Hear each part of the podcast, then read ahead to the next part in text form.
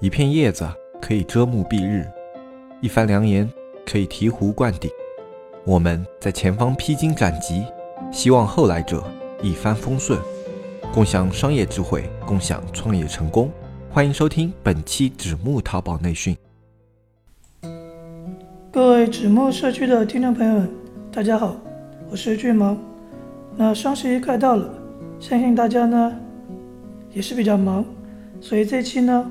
我们不讲太干的干货，因为离双十一也就那么几天了，讲太干的东西呢，操作起来也没有那么有时效性。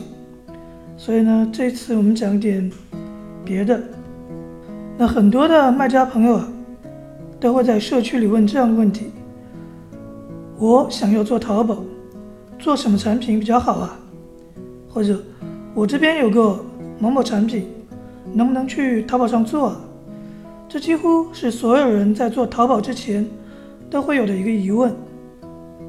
那么今天呢，就给大家系统的讲一下关于选择商品和类目的一些思考。我们该怎么认识市场和商品？第一个核心点，商品不是由人选出来的，而是由市场选择的。最初要转换的思路就是，不要去考虑。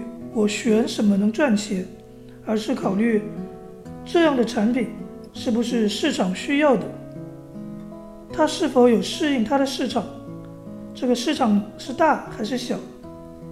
其次再考虑它是否能赚钱。那如果它连第一点拥有市场基础都不能满足的话，那后面的一切都是空谈。第二个核心点，商品并非只是一个物品。比如说，有一条流水线出来的两个一模一样的皮包，一个贴上了香奈儿的标，而另一个贴上了国内的杂牌标。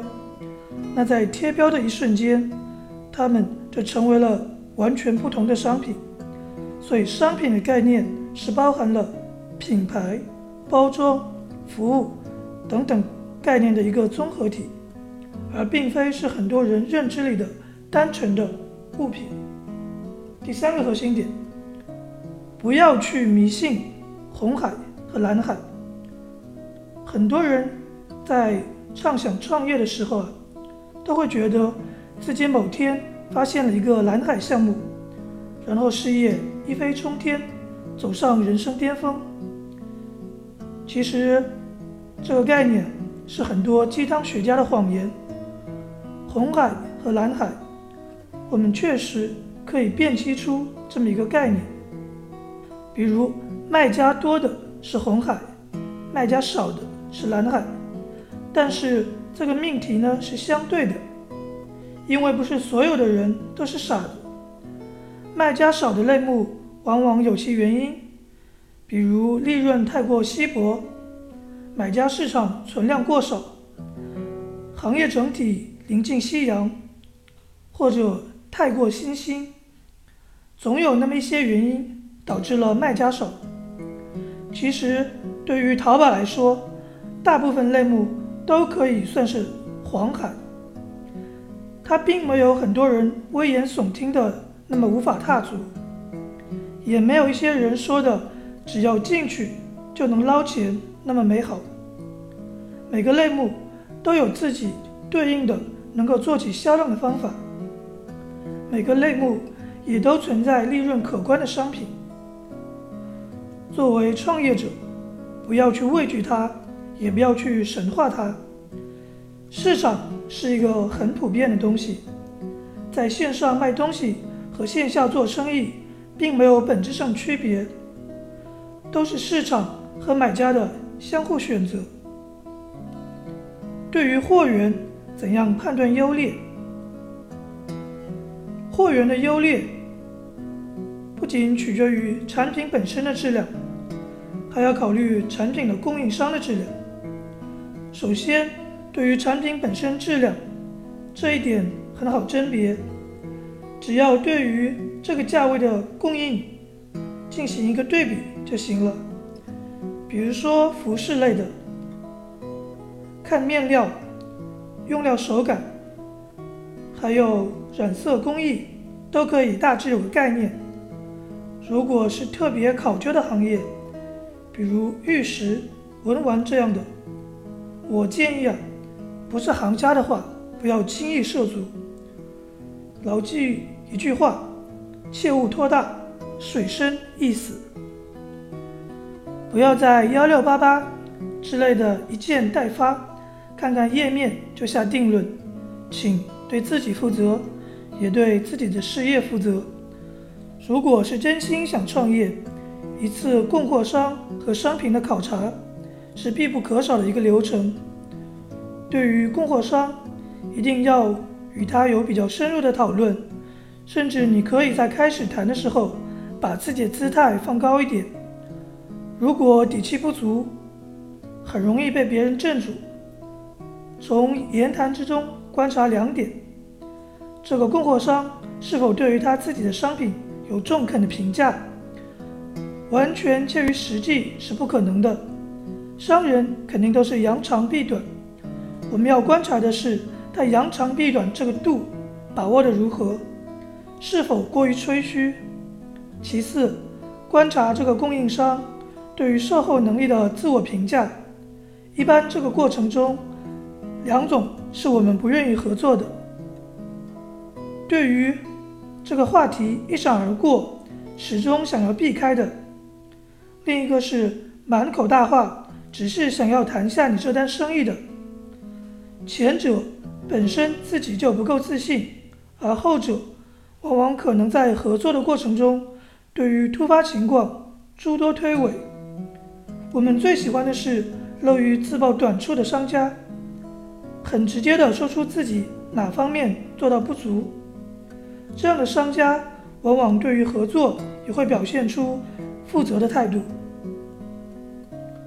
如果你觉得你对于货源无法实地考察，难于走出这一步的，我这边是持劝退态度的，因为这只是创业过程中很简单的一步。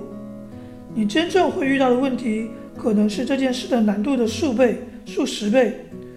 如果第一步就拦住了你，那么后面的路要走下去是很难的。再一个是怎样定位货源和市场，我们分为两种情况：一种是根据市场去找货源，一种是根据货源去找市场。以货源为基础的话，相对简单。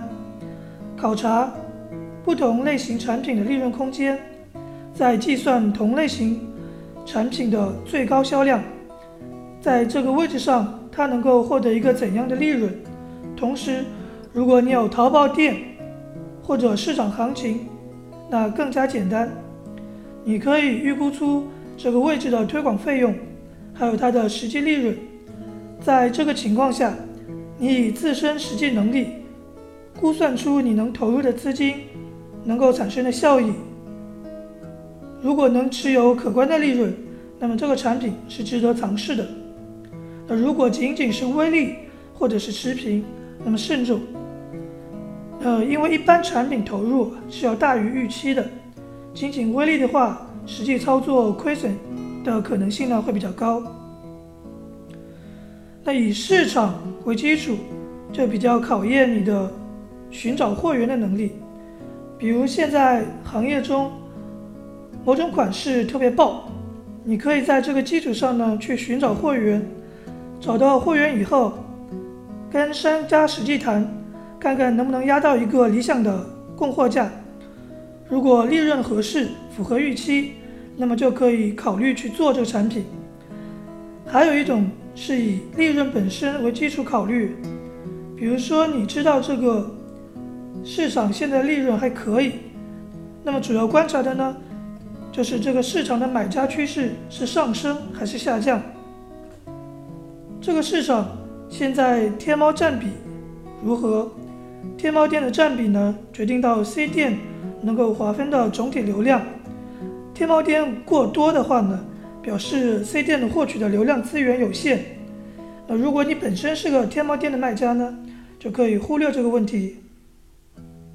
那今天我们讲的呢都是思路性的东西，并没有说推荐大家做什么商品，或者不做什么商品。其实，在我们的概念里，没有百分百能够做起来的商品，也没有一定做不起来的商品。最重要的还是运营的思路和手法，以及自己商业思维的成熟性。选择一个好的商品，能让你的事业事半功倍。但是也不要太过于纠结，很多事情思前想后，反而错过先机。所以，只要你认真进行过考量，仔细进行过规划，觉得可行，那么就去尝试。创业是属于实践者的战场，不是理论者的温床。那好了，这一期的节目呢就讲到这里。听到最后的都是铁粉，感谢你们的支持，拜拜。